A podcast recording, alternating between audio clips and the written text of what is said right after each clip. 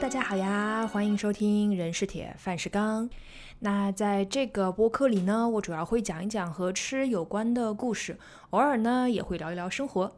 定期呢会请朋友们来聊一聊他们和食物的故事。那我自己其实觉得，我们有很多的方式去认识这个世界，了解身边的人。那对于世界，你可以选择通过不同的媒体去认识，或者呢是亲身前往去感受，去了解那里的风土民情。那我自己呢，可能会对那里的人吃什么、怎么吃更感兴趣。我觉得那是我认识一个地方的一个小窗户。那了解身边的人呢，也是一样。我们当然可以通过他们看的书啊、看的电影啊、听的音乐啊来了解他们，或者是通过他们做的事情来认识他们。那在这里呢，我更想通过发现他们吃什么、怎么吃来了解他们每一个人具体的故事。那总之呢，这档播客就是一个轻松说话、提供陪伴的地方。马上就要国庆长假了，大家是不是早就无心工作了？只想回家或者出去玩了，或者有朋友可能已经在路上了，是不是？那我这里呢没有长假，怎么办呢？我想了一想，那这周我就来说一说最近不开心的事情啊，让大家来开心一下好了。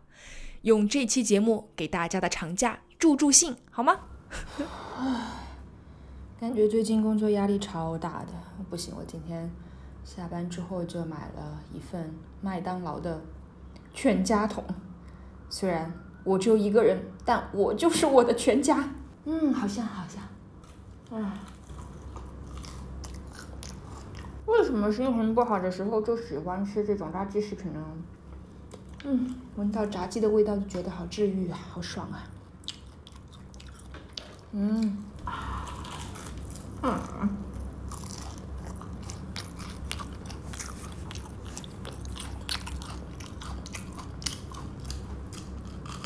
呃，不知道有没有人和我一样，就一直一直呢，希望自己可以吃的健康一点，因为就觉得这样的话呢，身体负担会比较轻，精神状态呢可能也会比较好。毕竟呢，每一次吃完这个高碳水啊、高油脂的一顿午饭之后，我下午坐在位置上就好像陷入了呆滞。就是困到眼泪一直往外冒，就什么都不想做的那种。那通常中环打工人啊会选择的健康午餐呢，就是吃沙拉，就里面会有一些呃蔬菜啊、水果啊，还有一些呃鸡胸肉或者是三文鱼、吞拿鱼这样子，就是最多可能还会有一些藜麦这样。然后呢，嗯，就像一只兔子一样啃啃啃，听起来就很 sad，有没有？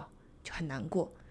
但是呢，就算是这样的希望，我也只是一直是希望，就我一直都吃的并不健康，所以我也不知道这两者之间啊，究竟哪一个让人更加难过啊？我的故事通常都是这样子的：就早上起床啊，头疼、困，状态一般，然后就给自己做心理建设，就说嗯，别受影响，坚持坚持。然后到了公司，开了三个常会，一边耳朵进，一边耳朵出的开会，然后把邮箱里的邮件给清理了。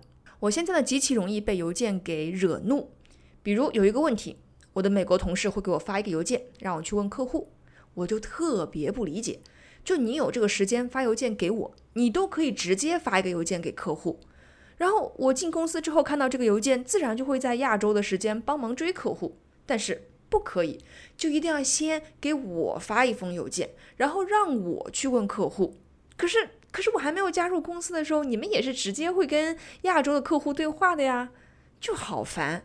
当然，我觉得邮件不是最烦的，因为我之前看到《纽约客》写过一篇文章嘛，啊，说的是这个邮件让我们的生活很糟糕，就是 email is making us miserable。那基本上呢，就是说有人做了个研究，就是关注参加实验的这个社畜们的心率和电脑的使用情况，他们在检查邮件。和社畜工作压力之间建立起了这个相关关系。我当时看到的第一反应就是，那绝对是因为你们没有用微信工作，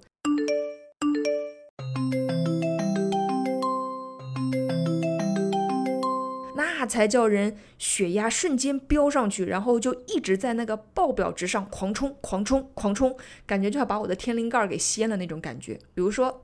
微信拉群这个事情实在让人太无语了。首先，我们大家要拉一个大群，改掉群名称，一般都是你公司名称横杠我公司名称横杠讨论群或者签约群或者什么什么群这样。然后每个群呢大概有七到八个人吧。当开始工作了之后，他们所有的人就再也不用这个群了，就这个群永远没有人说话。那那些客户里面的人就会挨个来加你微信，然后开启私聊模式。关键呢，聊完了，他们也不会告诉公司里项目里的其他人，永远都是单线沟通，说了和没说一样。如果我直接在群里回复个什么东西，就马上那个客户会再拉一个群，就会说：“哦，那个群人太多，我们在小群里聊。”然后我就原地炸裂了。既然那个群不能说话，还要建那个群干嘛？然后呢，我们一般都会要求大家把所有的文件都用邮箱来发。结果呢，太多客户一言不发就直接甩过来 N 个文档，每一个都不是扫描件，而是比如说四十多张照片组成的 PDF，奇大无比。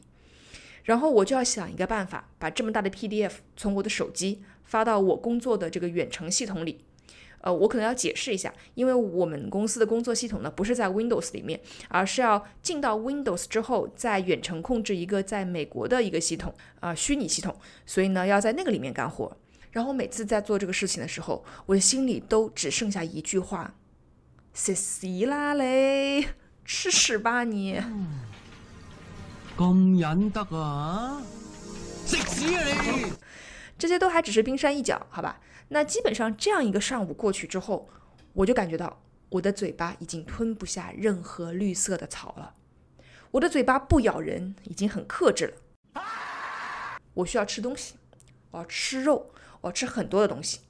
然后我在小的时候看这个电视《十七岁不哭》的时候，哈哈，又是一部很有年代感的电视剧啊，好看的，有青涩的郝蕾，还有李晨。在还不懂什么是嗑瓜的年纪，我就一看到他们俩出现就姨母笑，嗑瓜非常快乐。那说回来，那我从这一部电视剧里呢学到了一句话，叫把痛苦溺死在食物中。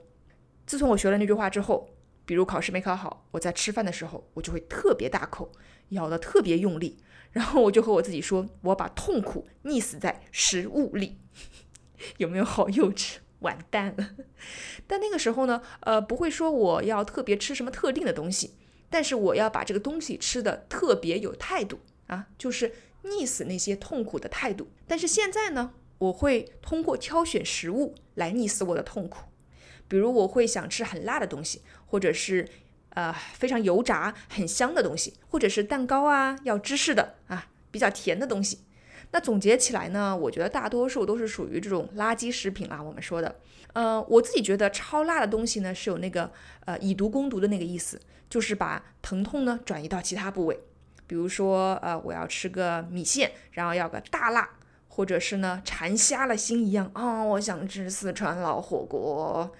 呃，我通常中午的时候就会杀去南记粉面店，要一个米线大辣。然后看到那个红彤彤的一碗端上来的时候，那股冲冲的辣劲儿就已经扑面而来了。先嘬一口酸酸辣辣甜甜的汤，哎，天哪，真的没有人可以拒绝这一口汤。就怎么可以又酸又辣又甜，但又那么的可爱？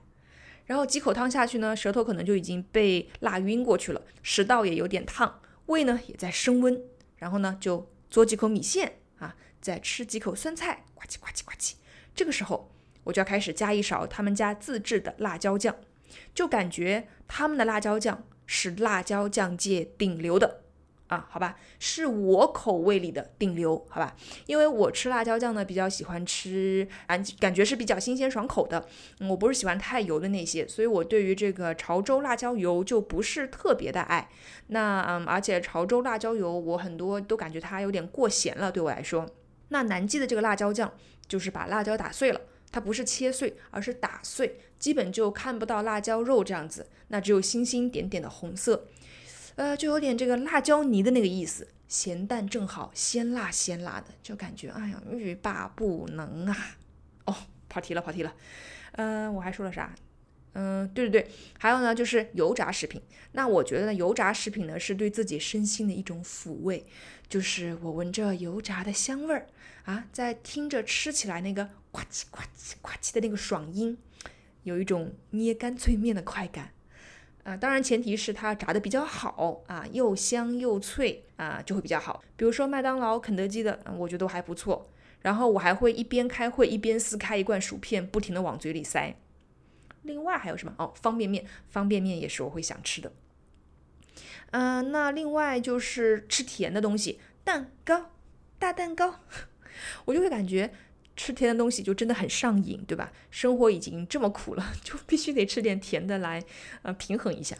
那我其实看到有研究说呢，这个处于压力之下的人，其实很容易想吃这种高脂高糖的食物，因为呢，垃圾食品对大脑产生的这个呃化学作用呢，和这种抗抑郁的药物是比较相似的。在澳大利亚呢，新南威尔士大学就有研究人员，他用了两组老鼠来做实验。呃，首先呢，就把它们与鼠妈妈隔离啊，造成它们精神上的焦虑和不安。其中一组老鼠呢，就喂它们吃垃圾食品；另一组老鼠呢，就要吃健康食品。然后呢，这两组老鼠之后要分别穿越迷宫，然后对它们进行压力测试。结果是什么呢？吃了垃圾食品的老鼠，比吃健康食品的老鼠明显不那么焦虑了。诶，有意思。当我听到这个研究结果的时候，我觉得那是因为老鼠没有身材焦虑。如果在老鼠界，大家也是啊以瘦为美，有这种身材焦虑，我觉得嗯这个就不太行了。毕竟我们人类嘛，首先就是用垃圾食品来抵御焦虑，然后又因为吃了垃圾食品而更加焦虑啊。说着说着，怎么好像感觉人还活得不如老鼠啊？就是老鼠吃完垃圾食品就不焦虑了，但是人吃完垃圾食品要继续焦虑。呃，另外，美国就会有这个科研人员发现，就是说，当人们看到坏消息的时候，不但会多吃，而且还会专挑热量高的那些食物吃。这个实验呢是这样做的，就是说让接受实验的人看两组的字卡，一组上面写的呢是一般的句子啊，普通的句子，今天天气晴啊，类似于这种；另一组写的是负面的句子啊，我的精神压力很大，我的情绪非常低落，类似于这种。那呃，在被试的人员面前呢，还放了两碗食物，一碗呢是一般的食物，普通食物，另一碗呢是热量比较高的食物，薯片呐、汉堡啊之类的。而且他们还在碗上明确标明了热量。结果发现，看到负面叙述的人，不但吃的量多多了四成，而且还专门挑那些热量高的吃。所以就是，呃，研究人员会说啊，就是实验证明人们。就是暴饮暴食的因素，并不是因为食物的香味和香甜，而是因为热量。因为这个坏消息会让人觉得生存受到了威胁，必须要多囤积一些热量才可以应对了。那我之前的那份工作呢？大家被要求提前两周订第三周要吃的这个午饭，就每一次大家在系统里选的时候，总觉得，我要健康，对吧？我要吃的 light 一点，轻一点。但是呢，你永远没有办法预料两周后自己的状态。百分之九十九的概率啊，据我观察，百分之九十九的概率，那一天你都会过得相当糟糕。然后等到午饭时间，你想喘一口气的时候，你就发现，两周前的你为你精心点了一个沙拉，居然还要的是羽衣甘蓝的菜底，对，就是那个又苦又硬，好像在吃草纸的那种口感的菜，没有任何的 dressing，没有任何的酱，你就觉得自己是不是和自己有仇啊？要如此折磨自己？就不是把痛苦溺死在食物里，而是要把自己饿死在食物里，有没有？当然了，还有研究呢，会说这个情绪啊，会诱惑我们在当时做出对食物的选择。但是呢，嗯，它还会反过来影响我们的情绪。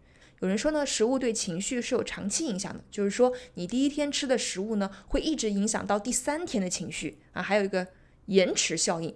所以说呢，虽然吃甜的可以给你带来短暂的安慰。但是呢，如果你摄入过多的这个热量啊、啊饱和脂肪啊，还有盐呢，那你第二天负面情绪就会上升了。如果你能够严格控制到自己的饮食啊，抵制这个垃圾食品，两天后你会有积极情绪的提升。我感觉就有点像这个延迟满足感，有没有？但可是真的那个那个瞬间你是过不去的，就是想吃垃圾食品。不知道大家有没有这样的压力进食的现象啊？我觉得，嗯。长假当前，是不是大家心情都比较好、比较爽，不太会有这个压力进食的状态？不过不管怎么样，如果你有把这个痛苦溺死在食物里的经历，可以和我来分享，好吗？不管怎么样，希望大家国庆吃好喝好啦。那录完这一期的我呢，肚子好饿，我要去泡一碗方便面吃了。拜拜啦，节后见。